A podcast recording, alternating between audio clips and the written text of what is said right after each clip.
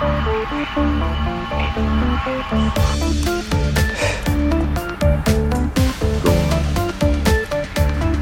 thought it said Liberate Me.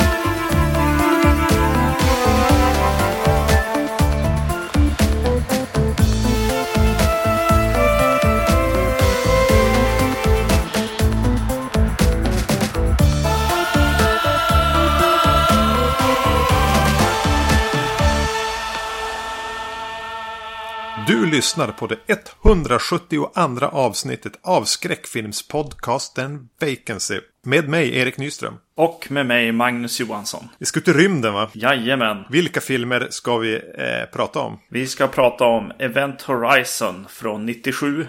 Sunshine från 07. Och eh, Pandorium från eh, 09. Det här var en request som kommer för eh, drygt ett år sedan. Eller åtminstone Event Horizon och Pandorum. Sen la vi till eh, Sunshine själva. Eftersom vi älskar Danny Boyle?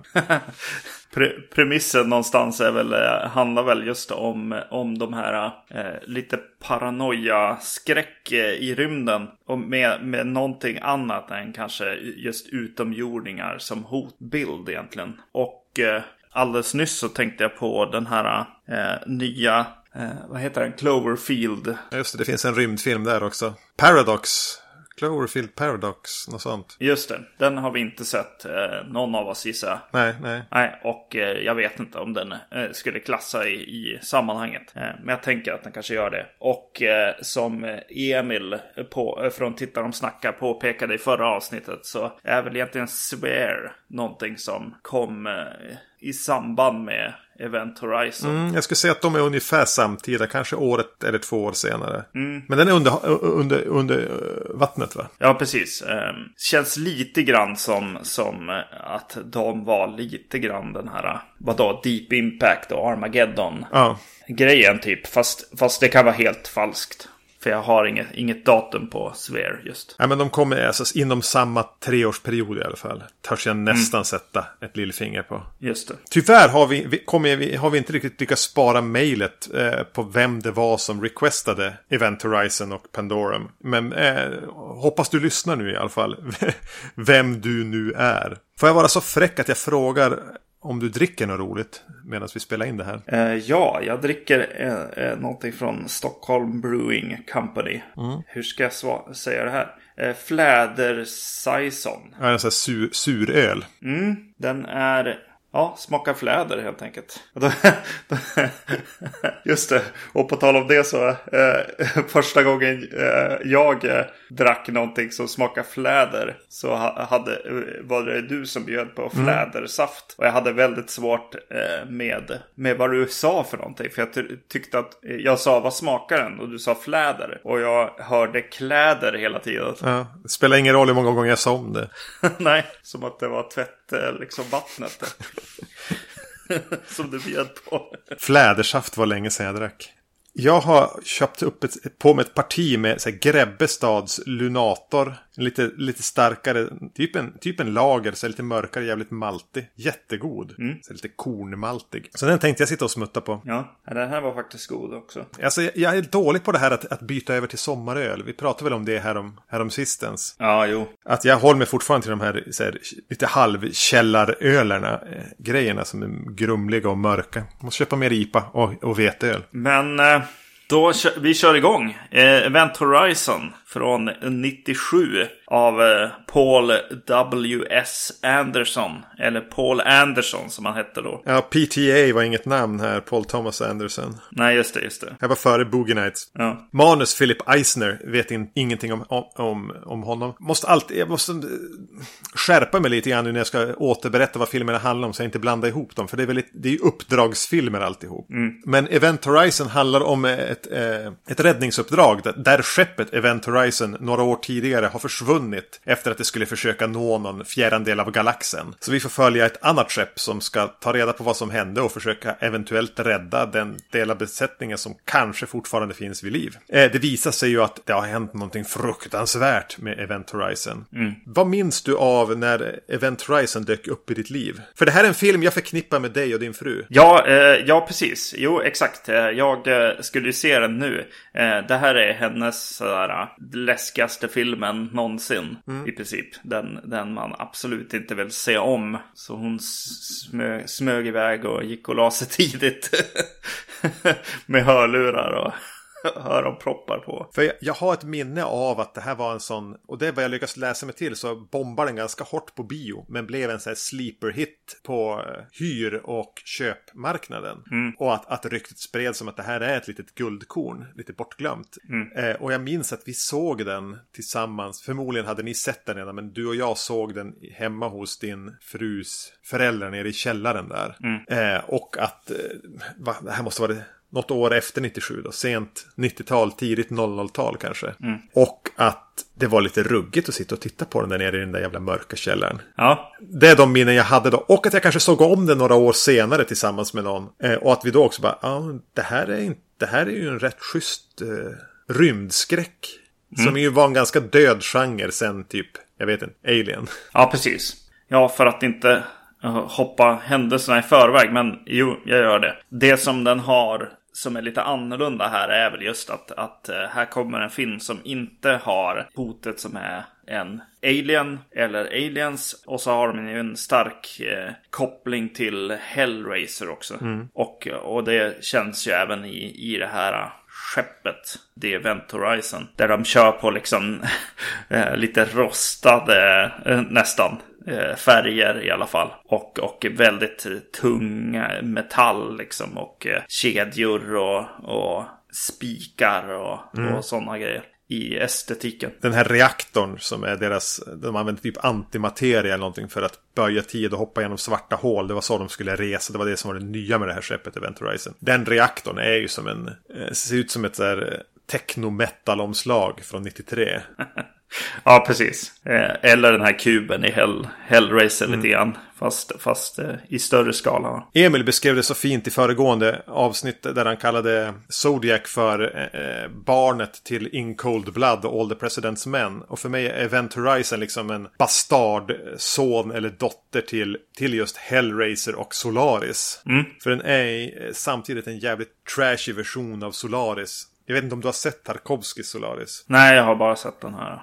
Clooney. Remaken. Clooney-remaken, ja. Som inte är så tokig. Nej. Men, men just det att det är en plats där eh, det som, det som nu eventuellt finns där plockar fram saker inom oss.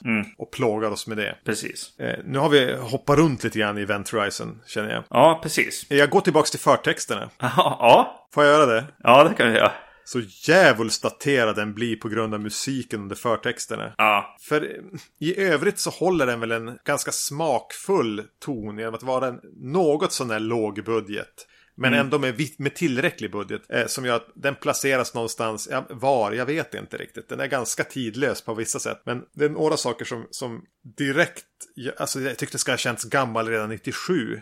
Det är musiken under förtexterna. ja. Det här är ju ma- mannen som eh, gav oss Mortal Kombat-filmen. Ja, som ju det är har... hans claim to fame. Ja. Ja, som ju har den här dängan. Eh, Mortal Kombat-dängan. Som, som är den, den eh, filmen. Så eh, han har ju en, en, en viss eh, förkärlek till någon slags, eh, jag vet inte vad, techno-rock eller något. Och det andra som daterar den är en massa onödig CGI. Ja, precis. Och kommer väldigt snabbt på också. Eh, de, de åker runt i panorera-kameran genom skeppen bland annat. Och då, då svävar det saker i de här korridorerna och sånt. Och det. De vill bara visa tyngdlösheten liksom genom någon, ja men typ en Coca-Cola-burk. Nej, jag vet inte fasen vad det är. Ja. Eh, och det ser, eh, ja men, man måste ju ändå som var snäll. Den är, den är drygt 20 år gammal och den hade inte den, den, den tyngsta budgeten. Det, jag är som beredd att förlåta den för det, men det, samtidigt är det så onödigt. När den, när den i övrigt använder effekter ganska smart och, och på rätt sätt. Så är just de här svävande föremålen ganska distraherande. Ja, absolut. De, de har någon vätska också som dyker upp lite då och då som är så här, ja det är, det är väldigt tidig liksom eh, CGI som, som man väl sa då. Jag vet inte om man säger det fortfarande. Men...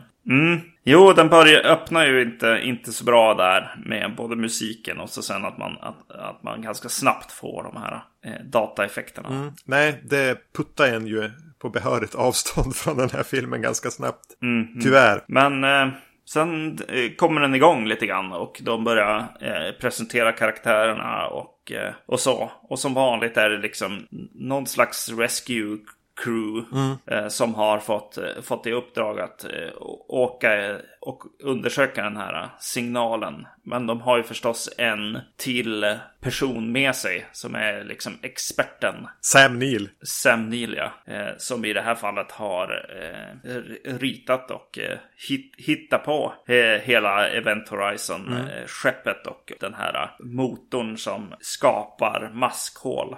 Så man kan resa snabbt eh, från en plats, eh, plats till en annan. Det är liksom den här katten bland hermelinerna. Han är, han är den eh, lite för gamla vetenskapsnörden och de är mer the marine. Den, den ganska klassiska spänningen finns ju där. Mm, precis, precis. Eh, filmen börjar med att de, eller börjar ju inte, men de växer ju upp ur, det, vad heter det, inte cryosleep, men sånt som man alltid är i när man är i rymden. Man, man sover bort delar av resan. Ja. Och Sam Neill är ganska, är väl typ först som vaknar. Eh, visst, Ja. visst tänker jag på rätt passage i filmen nu, när han kommer ut och går runt i typ några så vita shorts. Ja. Han går och drar in magen. ja. Det ser jätteroligt ut. Det ser ut som så här Tarzan i så här ga- gamla Johnny Weissmuller-filmer från 40-talet. Va, Nej, Sam Neill hade inte riktigt tid att, att se rippad ut. Men han ville ändå vara rippad om han skulle ha bara överkropp. Så, Han kan inte säga repliker där för han har ingen luft kvar.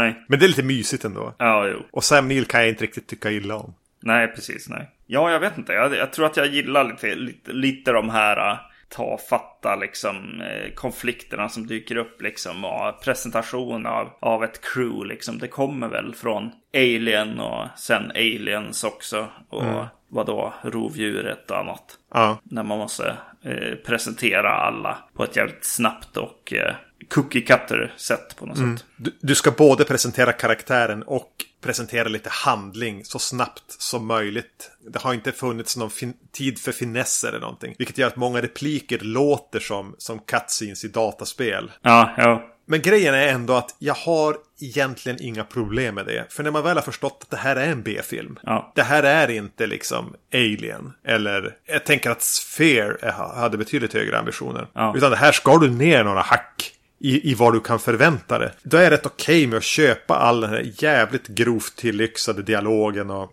jag menar, all forcerad exposition. Ja, precis. Jag, jag är okej med det. Här, här kommer ju den här som, eh, vadå, eh, vad hette den då? Inte Inception utan eh, Interstellar. Interstellar gör också den här eh, papp, förklaringen av att göra, skapa de här maskhålen och resa genom tiden. Just det, de viker ett papper. Viker ett papper och sticker en penna genom den. I det här fallet så ska det ju vara så här lite så här tuffa, inte space truckers men lite så här mercenaries som är ute på uppdrag. Så det blir förstås någon slags centerfold tidningsutklipp också. Som någon blir sur att, eh, att Sam Neill sticker hål i liksom. Jag vet inte. Av någon anledning tror jag att det är en scen som man minns från Ja. den här filmen. Eh, Det är ganska bra exposition på något sätt att göra den där övertydliga grejen liksom. För att förklara för alla.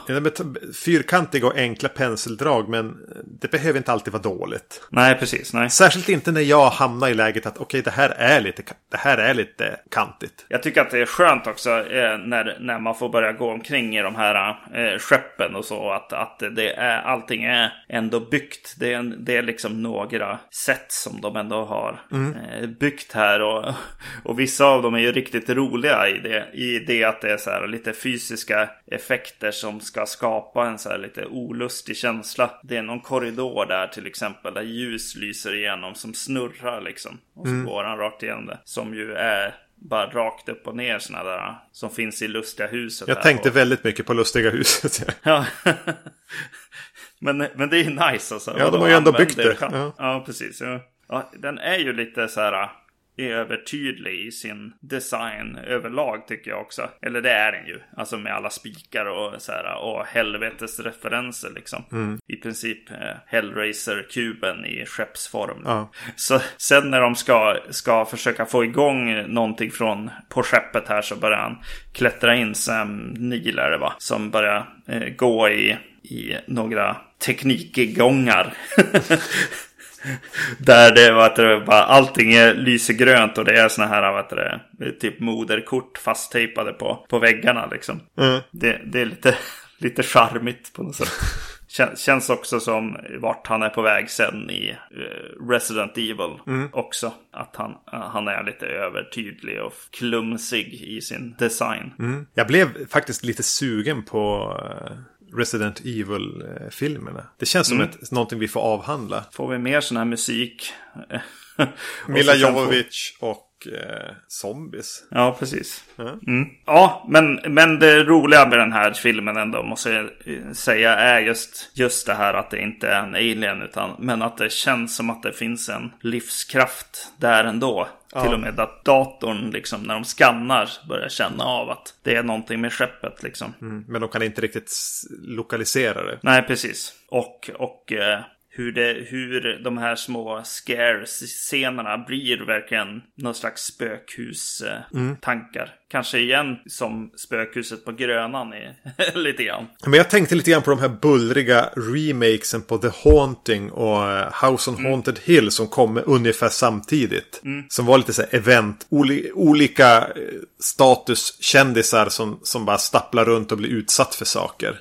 Det tänkte jag lite på. Fast här märkte man att här fick de liksom hålla till godo med Sam Neill och eh, Lawrence Fishburne. Han är fan inte bra, Lawrence Fishburne. Nej, nej, han har lite, lite svårt med tonen sådär. Jag, jag gillar lite grann att man, att man får se liksom Lawrence Fishburne här. Så titta, titta framför. Några år senare så blir han ju Morpheus. Ja. Och då är han honom i resten av karriären på ett sätt. Liksom. Här har han något annat där i både gångstil och ja, hur, han, hur han för sig helt enkelt. Som är annorlunda från före eh, Matrix helt enkelt. Ja, jag, jag hade lite svårt med han här. Ja. Jag tyckte han var fumlig. Jo, han är... Och ja, men som du säger, tonen är inte, han, han är inte riktigt med på vad det här är. Nej, och han vet inte riktigt eh, var, vart han själv ska vara lite, lite i sin roll heller. Han, det känns lite som att han ville vara den här gruffa mercenarien på ett sätt. Men att han samtidigt är kaptenen gör att det,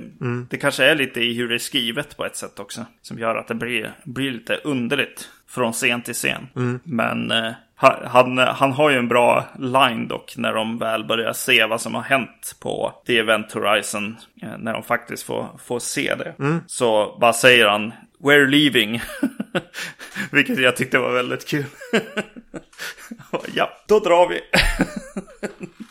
Ja, men de är ganska snabbt där också. Att de blir, vi- ska bara härifrån. ja, Det här, det här är för... Det här är för ondskefullt. Men jag skulle vilja prata lite grann om just det här. Eh, de hittar typ en CD-skiva ombord på eh, Event Horizon med här, loggen eller vad det är. Som de tar ut och så lyckas de. Eh, dels har de ju hört någon liten ljudupptagning av någon som säger något på latin. Och så börjar de kunna titta på den här vagt. Att de ser kanske videoupptagning av vad som har hänt ombord på skeppet. Ja. Och mina minnen är ju att, eh, av den, när jag minns den som allra bäst, alltså när vi såg den i den där, nere i källaren där, sent 90-tal, var ju att förnimmelserna man får av det som finns på det här videoklippet som, man, som de jobbar lite grann med att tvätta upp sen, digitalt tvätta upp, fråga mig inte vad de gör, är att Fy fan vad obehagligt. Jag vill inte veta vad som är på det där. Jag vill inte se, sluta försöka städa upp det. Det där kommer ju vara fruktansvärt. ja, Eh, det är mina minnen av det. Ja. Eh, och det finns lite små frön av det fortfarande när jag ser den. Sen blir ju liksom payoffen på det kanske inte det jag hade önskat. Nej. Men kan du känna igen det där? Att, och det jag tänker även din, din fru är Ja. så, så rädd för. Har just med det där videoklippet att göra. Ja, det har ju både med det och så sen har ju hon en, en grej med eh, fel röst eh, som kommer från fel person. Eh, Ah, okej. grej också som är eh, läskigt och det, och det inkluderas ju i det här eh, videoklippet också. Men, eh, men ja, att det är för mycket att se på något sätt. Jag tänkte lite grann på det här, men vad är det man ser i när Sadako tar en i Ringu? Vad är det som gör att det är så otäckt att man blir dör i princip och blir vanställd? Ja. Eller jag tänkte även på The Green Inferno-snacket i um, Cannibal Holocaust. Att där är ondskan centrerad. Att den, den är i närheten av att komma åt det där så här ofattbart onda. Eh, men tyvärr så hamnar vi ju även i det och då blir det ju lite sådär. Kan vara att man har sett om den här några gånger. Att det liksom funkar för, för en första titt. Ja, Kanske. För det finns, det, finns, det finns någonting där i hur de använder att man blir lite rädd för att veta vad som finns bakom bruset. Mm, Men det finns ju även en, en legend om en Directors Cut på Event Horizon. Ja. Nu vet jag inte hur lång den här är. Vad är den? Typ så här 100 minuter? Ja, precis. Vi gissar lite grann här, något sånt. Men att det finns att, att eh, första katten var så här drygt två timmar. Ja. Eh, och vad jag har förstått så ska det vara mycket om liksom hur Hellraiser-elementen, eller vad man ska säga, är mycket av det som har hamnat på, som fick klippas bort och trimmas ner. Och att de har försökt få, få ihop den här Directors Cutten eftersom att när den väl släpptes för hyr så blev den en sån succé. Och att den har fått en viss status i efterhand som har fått Paramount att tänka att jo men det finns definitivt en marknad för en, för en dirrkutt här. Men att de har inte lyckats få ihop den. Det finns, alltså det verkar vara förstört. Ja. Paul W.S. Anderson har så här rest runt och försökt hitta Ja. Eh, negativ på, det, på den här dirrkutten. Så den kanske kommer förr eller senare. Och att den då ska vara ännu ondare och sadistiskare och få en betydligt hö en högre rating. Ja, den här filmen känns väldigt så här eh, inspirerad. Alltså både av Hellraiser såklart. Men också just spökhusgrejerna. Alltså det blir ju till slut blir det ju liksom borg, borgar med liksom tegelsten eller stenade väggar liksom fast i metall då. För att det är ett rymdskepp liksom. Eh, allt eftersom att filmen går liksom. Desto mer känns det som en, en gammal spökborg. Ja. Och där finns det faktiskt en, en till inspirationskälla. Och det är ju bara till skräcksekvenserna och det är ju The Shining också. Eh, så, eller ja, det kanske inte bara är det såklart. Det handlar ju lite om att bli eh, lite påverkad av, av en plats eh, såklart. Den här filmen. Men de har scener med eh, Sam Neill som eh, träffar frugan i badrummet och sådär. Ja, just det. Mm. Eh, som, som får lite sådana vibbar, Shining-vibbar. Och så har de även den här blodet som åker genom korridorerna i Shining. Ja. Eh, dyker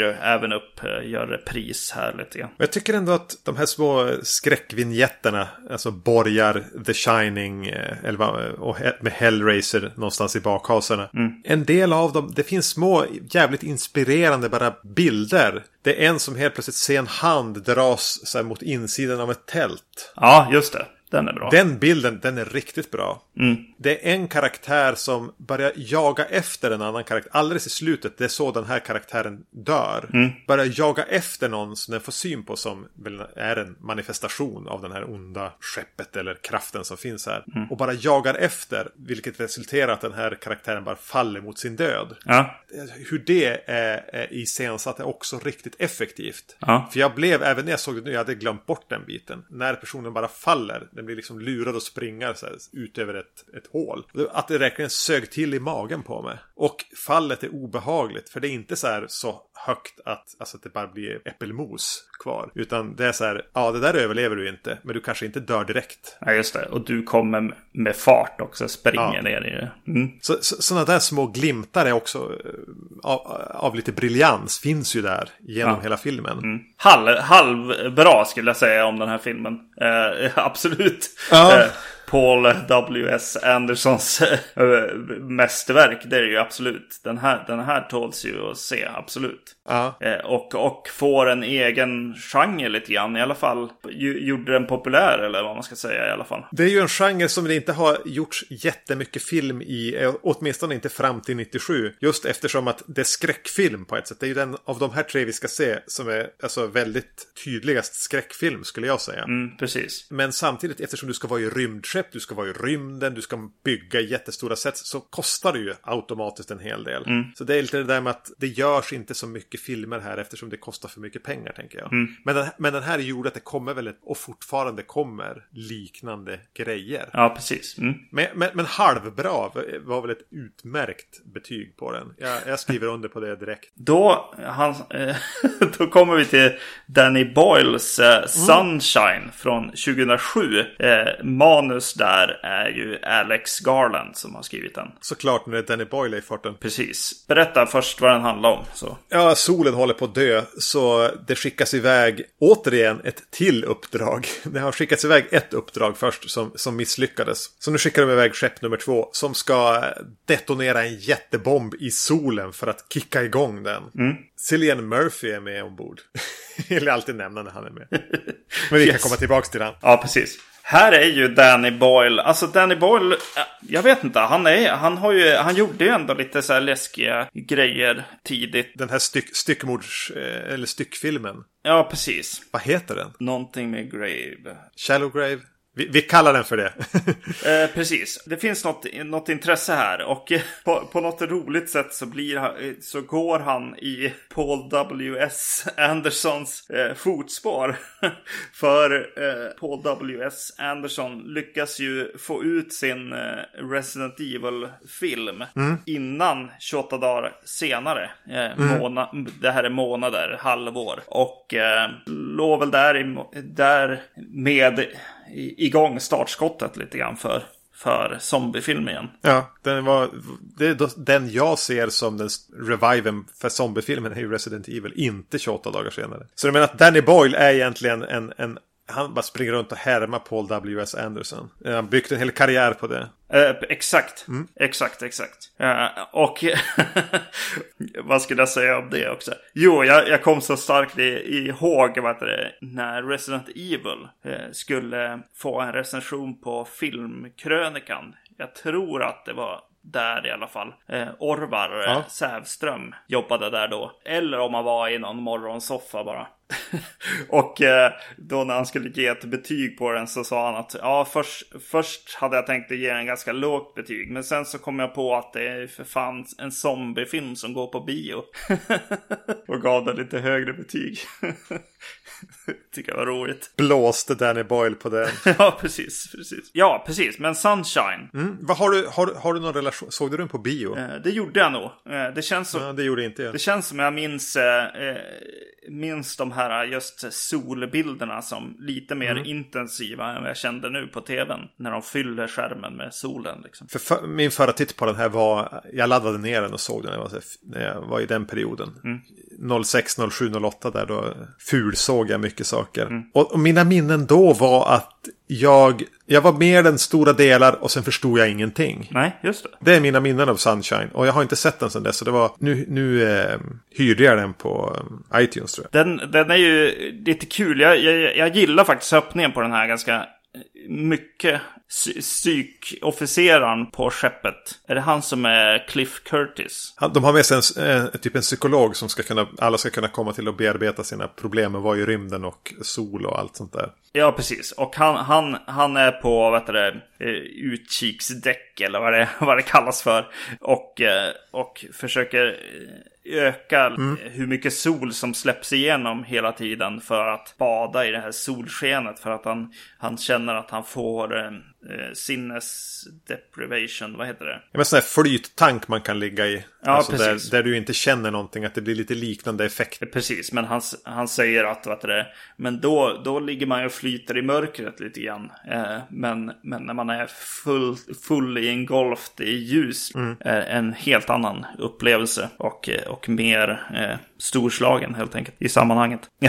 Jag tycker ju det är, det är fyndig liksom dialog som de har där runt en sån här alien-måltid eller frukost är det väl som de har i första alien-filmen mycket. Mm. Och, eh, och, man känner ju här direkt att Alex eh, Garland kan det här med att skriva sci-fi. Ja. Och skriva i allmänhet när man just har sett Event Horizon så, så händer det ju någonting i, i Sunshine med dialogen och, och karaktärerna. Jo, den här är liksom inte skriven med en spade. Nej, nej. Så det gillar jag verkligen. För då, då, då, får, då får jag mer alien-känslor eh, än aliens. Ja. Eller, eller alien 4 eller något. Eh, och här finns det lite idéer också. Som bara det att soltittandet får bli en nästan en drog. Mm, precis. Bara det konceptet som finns där är ju ja, men intressant. Jag skulle säkert, förmodligen var jag ombord på det skeppet så skulle jag trilla dit på det på en gång. Mm. Och var, dö av hudcancer innan vi var framme för att jag bara satt i de här solrummen och stirrade rakt in i solen. Alex Garland jobbar ju lite grann med just det här med, hos folk. Att dras till saker på något sätt. Jag tänker på Annihilation som han gjorde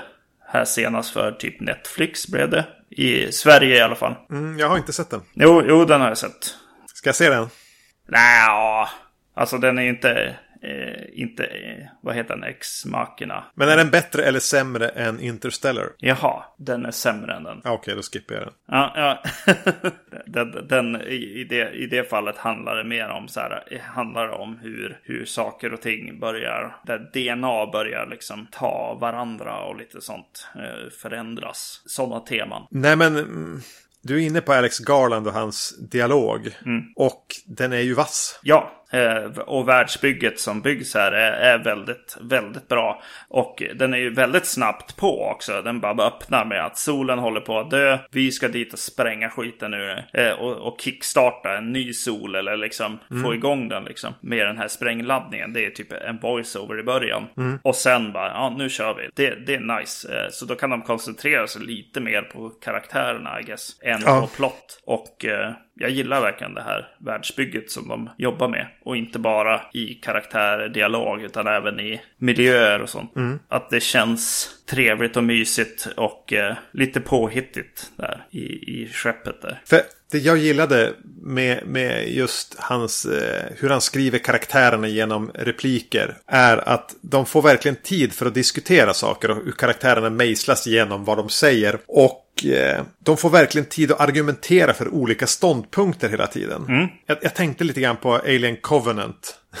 Ja, Som, som det dåliga exemplet att ställa bredvid Sunshine. För här när de, ska, när de ska ta ett beslut som kanske inte riktigt är i linje med vad de, det uppdrag de har. Så får de faktiskt ha en, en lägga fram argumenten för det. och även argumentera kring hur ska vi kunna ta det här beslutet. Ja, precis.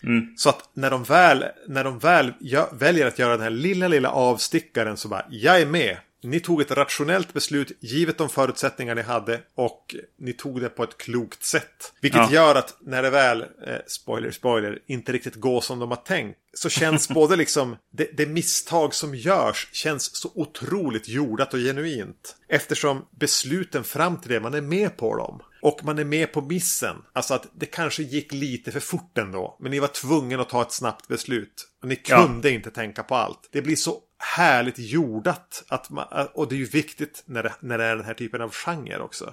Att eh, ja, men man är, jag är med hela tiden i resonemangen och att de verkligen får ta tid i resonemangen. Ja, Och att karaktärer blir lite olika ståndpunkter. Den här karaktären är den som står för att ha den typen av hållning. Och det här är den karaktären som får stå för det och ha den typen av hållning. ja precis. Chris, Chris Evans är ju med här som Captain America. Ja, men du, bara, bara snabbt. Visst är han rätt bra? Han är, han är bra här. Ja. Jag skulle säga att han är ja, riktigt bra. Jag har aldrig sett Ja. honom bra. Liksom. Det här är, han är skitbra här.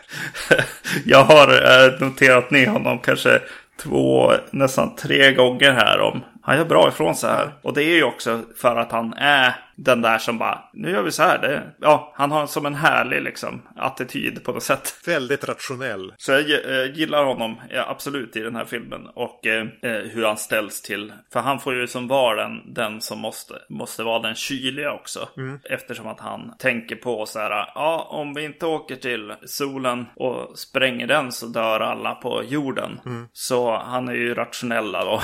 Med så här. Ja, vissa, vissa saker måste vi ge upp liksom. För, för the greater good på något sätt. Här. Ja, han, han, jag, jag, blev lite, lite tagen över hur bra Chris Evans kunde vara. För jag bara alltså jag har knappt sett han som Captain America. Jag har kanske jag har sett en Avengers-film och sen vet jag inte vad han har gjort med. Men, men här är han bra. Jag tycker att det är lite intressant att han i filmen får gå och klippa sig. Fan, han ser ut som en slusk för, för, första 20 minuterna. De har, de har rest länge och låtit liksom ta, satt ner garden lite grann och blivit lite lätt irriterade på varann och så, där. Ja. så Så det kanske är därför han får gå och liksom klippa sig och liksom bli den här rationella igen. Ja. Som att någon, någon kunde lika gärna ha gett honom en örfil eller någonting. Men klipp det. Gå och klipp det. Gå och klipp det.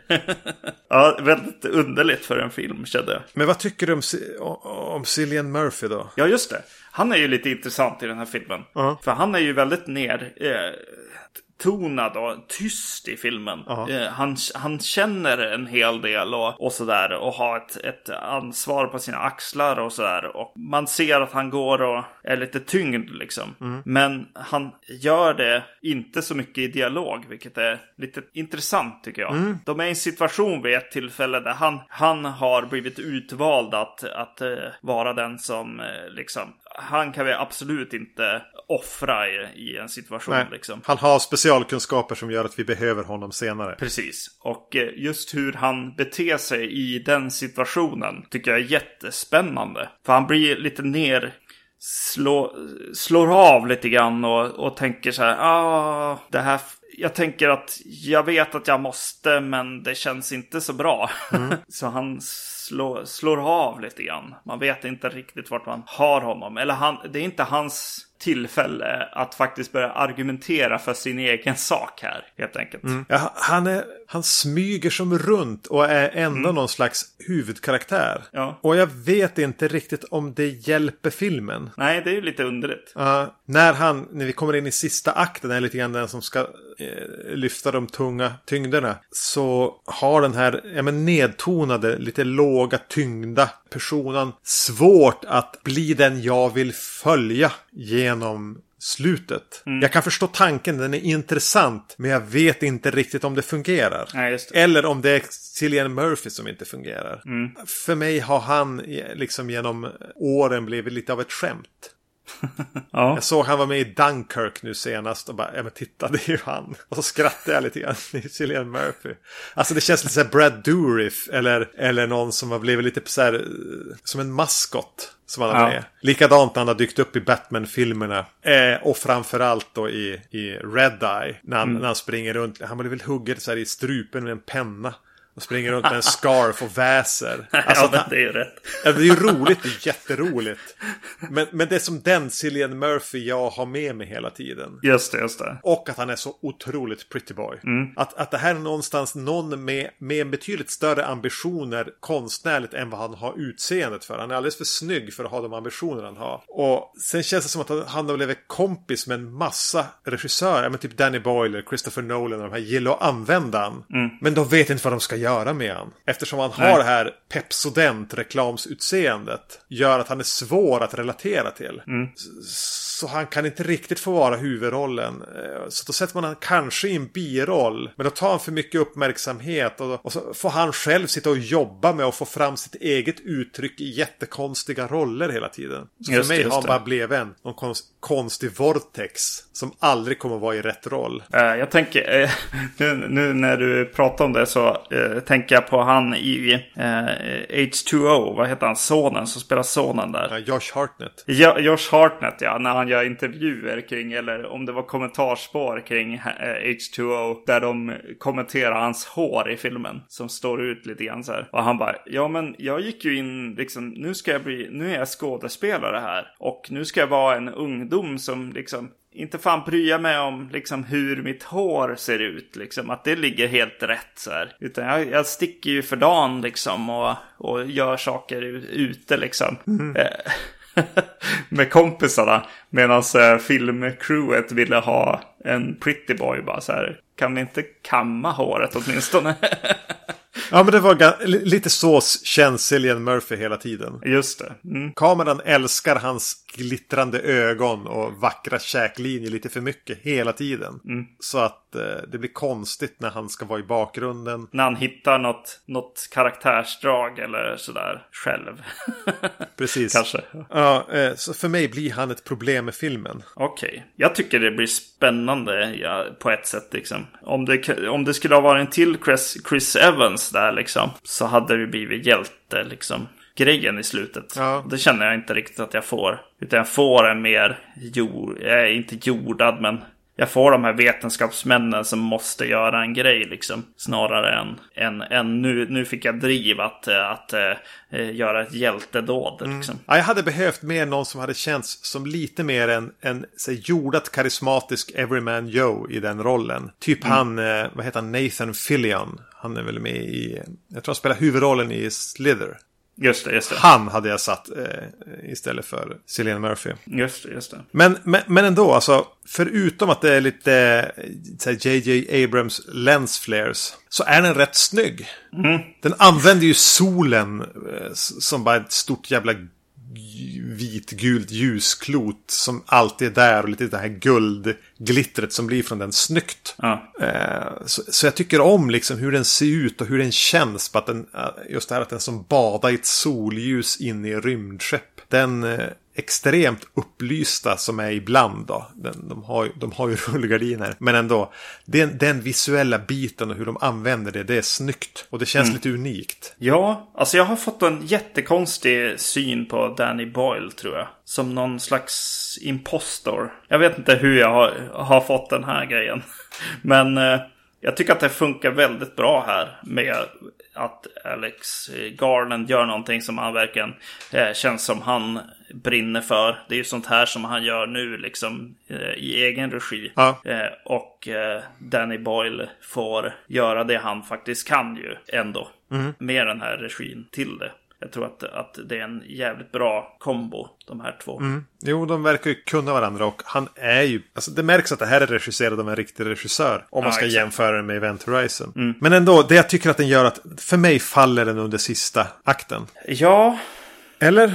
Alltså när den här... jo, jo, det kanske är så. Pinbacker eller den här... Eh, jag förstår konceptet med den här Kapten Kött som jag kallade honom när jag sett den förra gången. Den här solbrända stackaren. Som på något sätt blir en, nästan en slashermördare. Jag förstår tanken med, med, med han i filmen. Men jag tycker inte att det fungerar. Det var det när jag hade sett den förra Jag förstod ingenting av det då. När jag såg den för tio år sedan. Nu förstår jag lite mer. Men jag tycker inte att det fungerar. Nej, det är ju en väldigt plötslig eh, twist på något Ja. sätt. För de, de, de eh, serverar det här som en vetenskaplig expedition och liksom vad har hänt och man, man behöver inte en stor slagen slutpunchline till det egentligen. Utan man skulle nästan kunna klara sig med att de bara säger nej, det där gick ju inte så bra. Nej. Eh, det var nog ett dumt beslut att åka till det andra skeppet. Och så bara, ja, ja då får vi göra det här.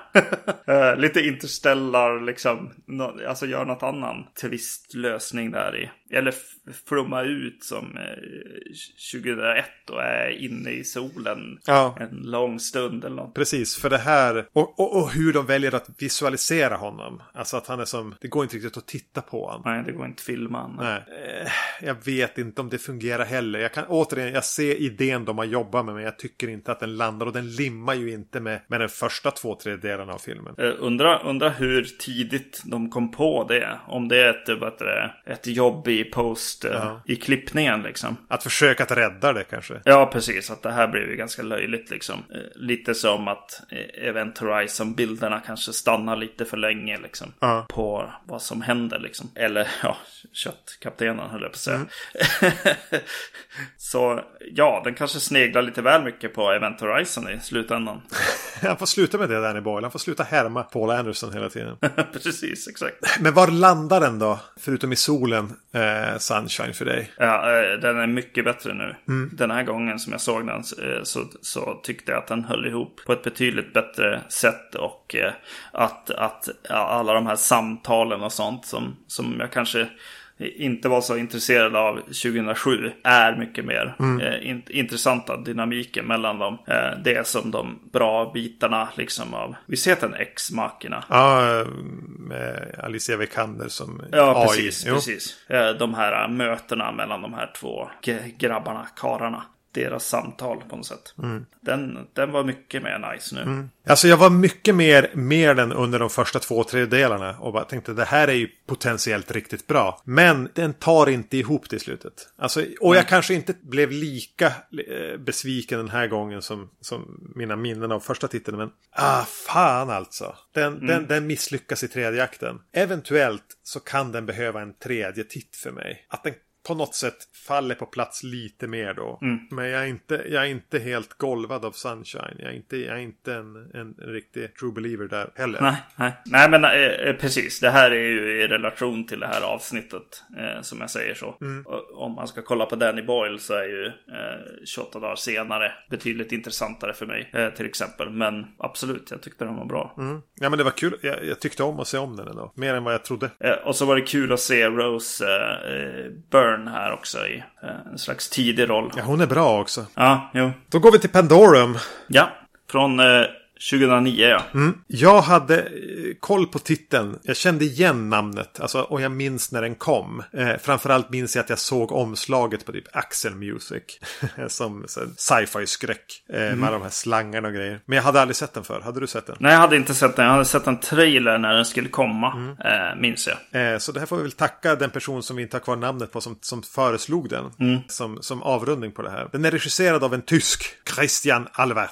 Som har regisserat Case 39 med René Zellweger. Har du sett den? Nej, nej. Eller ja, nej. Socialarbetarskräck för mig då. Ja. Eh, Det är en skitfilm.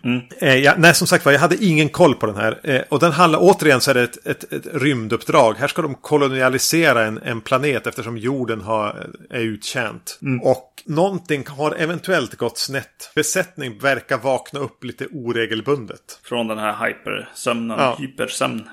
Hypersömn är liksom det mest, man tar mest för givet utan att det egentligen finns. Ja. i, i science fiction-filmer. Ja. Så den börjar med, med att vår hjälte vaknar upp och försöker orientera sig. Han verkar vara den enda som är vaken och får ett, ett mörkt skepp. Det verkar ha hänt saker. Han får försöka få igång sig själv. Och han, han träffar så småningom på en, en överordnad som också just vaknar. Och de, ja men vi måste, vad fan har hänt? Var är vi? Vad, va, va, vad är det som händer? De måste egentligen få kickstarta eh, eh, skeppet. För när de diagnostiserar det så, så känns, känns det inte så bra. Så eh, den här hjälten drar iväg från Dennis Quaid som, som eh, blir kvar i någon slags kontrollrum där han kan prata med honom. Och hjälten spelas av Ben Foster. Just det, Angel från X-Men-filmerna.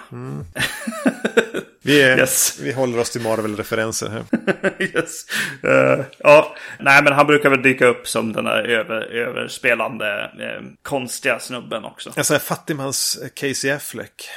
Ja. Eh, något sånt. Okej, just det. Och det är han som vaknar här från början då, Ben Fosters karaktär. Och, och eh, han, det visar sig att han har minnesluckor också. Ja, det får man tydligen av, av att sova i rymden. Eller, eller om det är något annat som ligger bakom minnesförlusterna. Det är som lite nästan body horror liksom öppning på den här. Hur, hur de är in, inne i de här tuberna. Och, eh, och eh, har slangar och sånt i kroppen. Det är väl egentligen, alltså man, om man ska spoiler spoiler så är väl det som är referensen till omslaget. Ja, Så han drar ut en massa stora tjocka slangar ur kroppen och, och har någon slags eh, andra hud som de... precis, precis. Det är nästan som att hela, alltså som att han måste ömsa skinn. Så han sitter nästan och drar loss här, död hud från kroppen också när han kryper ut. Och eh, medan, medan han gör det så är det liksom, det är en grön, en grön belysning, jättesvart också. Ja. Kolsvart film. Och eh, så spelas det någon slags eh, tips om Trent Reznors Quake soundtrack när han gjorde det. Ja, precis. Som känns lite, jag, jag reagerar lite på musiken. men- Och även förtexten, men kanske framförallt musiken. Att, men det här känns inte riktigt 2009. Nej, Och så bara, okej, det, det är en tysk regissör. just det, just det, just det. Och det är en tysk samproduktion. Så det, eh, då får man köpa att, att, att det haltar lite grann i, i, i musiken. Vad tycker du om öppningen här? När, när de som fumlar sig in i mysteriet liksom. Alltså jag, jag, jag är, sugs med i det. Att, att det är mörkt, de är förvirrade, de har minnesförlust. Man, man är osä väldigt osäker på någonting som pågår. Och framförallt så bland det första han måste göra Ben Foster är liksom att krypa genom någon så här typ kabelkanaler. För att ta sig vidare ut i skeppet från där de har sammanstrålat han och Dennis Quaid. Och det här består liksom av så här svarta kablar och slangar som, som bara blir tätare och tätare. Och han tappar lite orienteringen. Bara, vad är upp, vad är ner? Vilket resulterar i att han som faller. Alltså dels att han knappt kan röra sig på ett så här. Jag fick lite dissent-vibbar. Ja, precis. Jo. Det, är det är ganska schysst alltså. Ja, det är schysst den här början. Och just att han bara slinker in där. Och då har jag redan börjat bli så här, bara, nej men ni behöver orientera er. Ja. liksom, du ska inte bara krypa in i ett hål där i väggen. Liksom. Och, så, och så börjar han göra det och så blir det uppenbart ett dåligt beslut också. För han börjar så här fastna lite grann ja. och få lite panik där. Och så sen inser han ju att han är upp och ner. Mm. Så helt plötsligt så, bara, så släpper äh, vad heter det, kabel, kablarna här. Trycket mot kroppen trappen så han bara faller rakt ner. Precis. Och, och landar då på en grating så här som eh, förstås gör svinont att landa på med ansiktet liksom. Och så sen eh, inser att han att han landar bredvid någon som har eh, gjort precis samma misstag. Ett, ett, ett, ett, ett gammalt lik som, som ligger där bredvid honom. Och man, jag tyckte att man skulle kunna mjölkat det lite längre faktiskt. Där han, att han skulle verkligen eh, hinna ge upp eh, lite grann. Att så här, fuck, det här blev ju inget bra. eh, men han, han trillar ju vidare där. Bra, bra eh, ord du valde att använda med att trilla vidare. För hur många gånger faller Ben Foster i den här filmen? En nivå neråt eller två nivåer neråt eller genom någonting. Alltså ska man se Pandorum Drinking Game så här. Varje gång Ben Foster på något sätt faller drick. Mm. Eh, för det blir i slutändan lite, lite töntigt hur ofta de väljer att använda sig. Han får väldigt mycket stryk i den här filmen. Han får otroligt mycket stryk. Ja, precis. Men eh, det, det, det, som sen händer när han... Eh, lite av tjusningen med filmen är ovetskapen. Men ganska tidigt dyker det upp något som verkar vara någon slags monster. Ja. Och jag bara... Ah, vad fan. Temat. Ja. Temat det här är någon jävla monster liksom. Och de, de är inte helt olik monstren i The, The Descent. Och inte heller eh, olikt eh, Orcher i Sagan om ringen. Nej, verkligen inte. Så jag han blir lite trött. Bara, vad fan. Men, men grejen är att det den tacksamt gör är att de låter inte det här bli en kamp mellan Ben Foster och monster. Nej. Utan de blir en del av det här som ska, av skeppet. Och vad som har hänt där och vad som, vilka nu hemligheter som ruvar. Precis. Eh, så, så, så får de som efter att ja, de är ett problem. Och man mm. måste undvika dem och springa ifrån dem eller drabbas av dem. Men de är inte den stora poängen med, med, med Pandorum. Vilket var ganska skönt när jag väl hamnade i det. Att de är någon, bara en del av det. Ja, precis. Och i bakgrunden fungerar de mycket bättre. Ja, men det är ju någonting här alltså. Det, det är sjukt eh, in, inspirerad av, av saker som just har hänt lite grann. Mm. Event Horizon, The Descent, uh, Ghost of Mars, uh, Sagan om ringen. Kan vi göra Sagan om ringen i, i ett rymdskepp? Och uh, framförallt uh, Resident Evil-filmerna. Ja. Som av, av, av sig självt också då kommer från The Matrix gör sig påmind här också ganska mycket. Och att, man, att de snubblar på lite tokiga karaktärer i det här skeppet. Mm. Fick mig att tänka på de här franska 90-tals, men vad heter han, han som gjorde Amélie, Genet eller någonting. Han gjorde den här Förlorade barnens stad eller hans Alien-film. Ja, precis, just det. Mm. Lite detaljer av det också. För det är mycket ingredienser. Ett stor jävla skepp, de har minnesförlust, de, det är monster, de vill starta en reaktor. Vad fan är det som har hänt? Alltså det är mycket mycket små eh,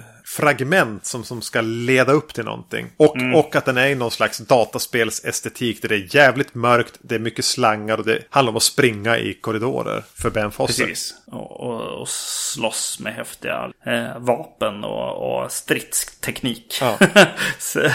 och eh, precis, så där, där eh, Event Horizon var liksom en spök, spökfilm i rymden lite grann. Spökborgen i rymden så är det här lite mer post-apo-skeppet. Ja. På något sätt. Med lite tysk techno. Ja, precis. Som Ghost of Mars eh, eh, hade ju sådana tendenser också. Fast på Mars. Men, alltså, det låter kanske inte så jävla bra. Men jag tycker att, alltså att sättet man kastas in i det och får på något sätt bara få nysta i det här själv och att det är ganska högt tempo hela tiden. Mm. Det är inte så många scener när de sätter sig ner och grupperar om och andas och funderar hur vi ska göra utan ja men nu ska vi dit, spring, kom igen, vi måste dit, akta dig för monstret, klättra upp där, fall ner där Ben Foster, vem fan är det, hjälp mig, nu springer vi dit, huh! Ett kort andetag. Oj, fler monster. In i fler kablar. Alltså att den är, har det här lite pulsen och eh, mm. en rätt klaustrofobisk och förvirrad känsla. Precis. Som jag tycker är rätt schysst. Som, som gav den lite, det fanns adrenalin här. Mm, jo, det finns det ju absolut. Och att alla karaktärer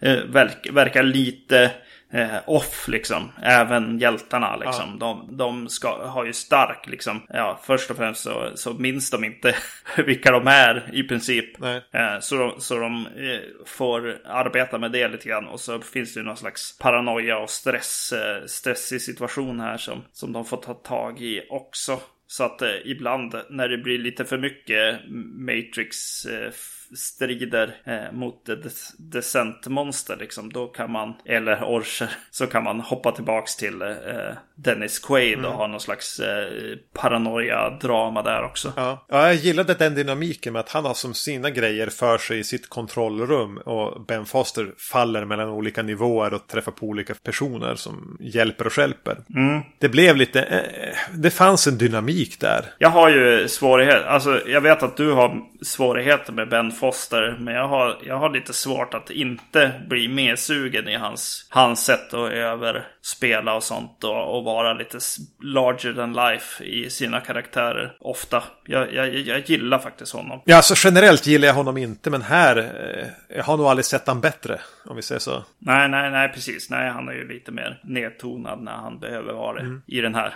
men inte alltid heller. Här kastas han ju mest bara runt och faller ner på gallergångar hela tiden. Ja, precis. Han är ju bra på att ta stryk. Ja, men han har ju någon, någon typ av eh, paranoia eh, ja, ja. going där också. Av de här två filmerna, den som känns mest som en, både som ett dataspel som jag skulle ha slutat spela ja. eh, direkt. Och eh, musikvideo. Den har ganska mycket dåliga ingredienser men på något sätt så blir det rätt schysst för mig. En hy hyrrulle, ja. eh, verkligen. Ja, det ska fan inte vara något att se på bio det här. Det här är verkligen något som vi skulle ha hyrt typ 94. Ja. För den, den, på något sätt känns den 90-tal också. Ja. Men jag tyckte ändå om den mycket mer än vad jag borde. Mm, okay. Jag tyckte det var rätt schysst som en, som en romp, som en action-romp. Ja. I att, att bara sugas med i den här förvirringen och, och att man hela tiden fick, men vad fan är det som har hänt? Vad är det med skeppet? Mm. Var är de någonstans? Och, och förklaringarna som ges till monstren tyckte jag var lite fyndig. Mm. Och, ja, jag var inte riktigt beredd på, på alla små, små vittningar den gör. Nej. Sen finns det så irriterande saker också. Jag bara konceptet med monstren eller de träffar på någon karaktär som hänger upp dem upp och ner som pratar alldeles för mycket. Mm. Sådana små, små irritation. Men när den liksom bara får vara en pulserande actionskräck eh, sci-fi. Så mm.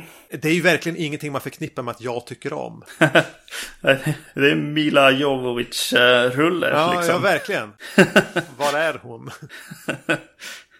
Så var jag med. Ja, okej. Okay. Mm. För vad den var. Ja, jag, jag, jag, jag, mig träffar den lite snett. Eh, mest för eh, Matrix. Flörtningarna som den gör. Mycket med så här häftiga karaktärer som slåss med en unikt vapen. Och... Ja, ja, de bitarna är ju irriterande. Ja, ja precis. Ja, nej. Ben, jag, jag, tycker nog att det framförallt är att eh, Dennis Quaid och Ben Foster kan bära den lite grann på något sätt ändå. Och jag gillar faktiskt slut slutet på den här också. Mm. Jag ska inte prata så mycket om den, men, Nej. men det finns någonting som, som känns faktiskt skönt i en sån här situation. I, i just den här filmen på något sätt. Att göra det där i slutet. Den hade kunnat välja ett så mycket enklare slut. Ja, ja precis, exakt. Som skulle ha varit lite mer gritty. Mm, precis. Men alltså den är ju, det är omöjligt att se någonting också i den här filmen. Det är väl en av dem som jag satt och bara, alltså hur, hur... Ja, den är jävligt murrig alltså. Ja, jag vet inte om det är DVDn eller som vi såg på eller, eller så. Men jävlar vad, vad, vad stora svarta sjok det är i, liksom, i den här, i varje bildruta på något sätt. Mm. Jo, jag kanske har, de kanske har valt ett för svårt foto utifrån eh, budget eller någonting. Ja, eller gått lite hårt åt, åt färgkorrigeringen i slutändan liksom. Mm. Gjort det lite för tufft. kanske, jag vet inte. Nej. Alltså den är ju inte för den är ju inte snygg. Nej, precis. Inte när man ser Sunshine till exempel. Nej. Uh, inte ens Event Horizon. De, båda de filmerna är snyggare än den här. Men jag, men jag ska inte säga direkt att, att jag tyckte att den här var den klart sämsta. Mm. För mig handlar det här om lite tre olika humörfilmer. Jag kanske skulle säga att Event Horizon är den jag tycker sämst om. Mm. Eh, för att den här blev ändå en, en schysst liten puls. Ja, just det. Men det är återigen väldigt humörstyrt. Ja, precis. Om, om vi ska ta tempen just exakt nu på, på mig med de här filmerna skulle jag säga att Sunshine är bäst. Event Horizon sen och, och eh, sämst tyckte jag nog Pan, Pandorum var. Ja, Jag säger inte att du har fel. Eh, Jag skulle kanske kasta om dem helt eller inte. Nej, nej, precis. För jag, för jag tycker att båda filmerna har, har, finns poänger i dem och eh, det är saker som stör mig i, i alla tre. Så jag, jag vill inte rangordna dem känner jag. Nej, just det. Och ingen är någon jättevarm rekommendation i sin helhet. Nej, precis. Nej, det är ju, de är ju och simmar där runt tre, tre år. Tvåan, trean sträcker där. Jo, verkligen. Men det här kändes lite grann som att vi nu tog tag i en genre vi inte har rört i tidigare. Mm, det var kul. Ja, det var skitkul. Så det var ett, en väldigt bra request från vem det nu var som gjorde den. Lite uppfriskande för mig på hanterande och annat. Och jag blev ändå lite positivt överraskad att jag tyckte att alla fungerade okej på mig. Ja, precis. Nästa gång då? Vad ska vi göra då? Ja, då kör vi mer thrillers. Då blir Manhunter och Silence of the Lambs. Hä? Thomas Harris, seriemördare och grejer. Hannibal Lecter. Jaha, vad, vad håller vi på med? Precis. ja, nej men då hörs vi då. Eh, tills dess så kan man ju hitta oss på vacancy.se på där du hittar podcast, iTunes. Ge oss höga betyg där gärna. Och så finns vi ju på Facebook. Där får man gärna kommentera och dela inläggen som vi gör. Ja, ha det bra. Hej! Hej!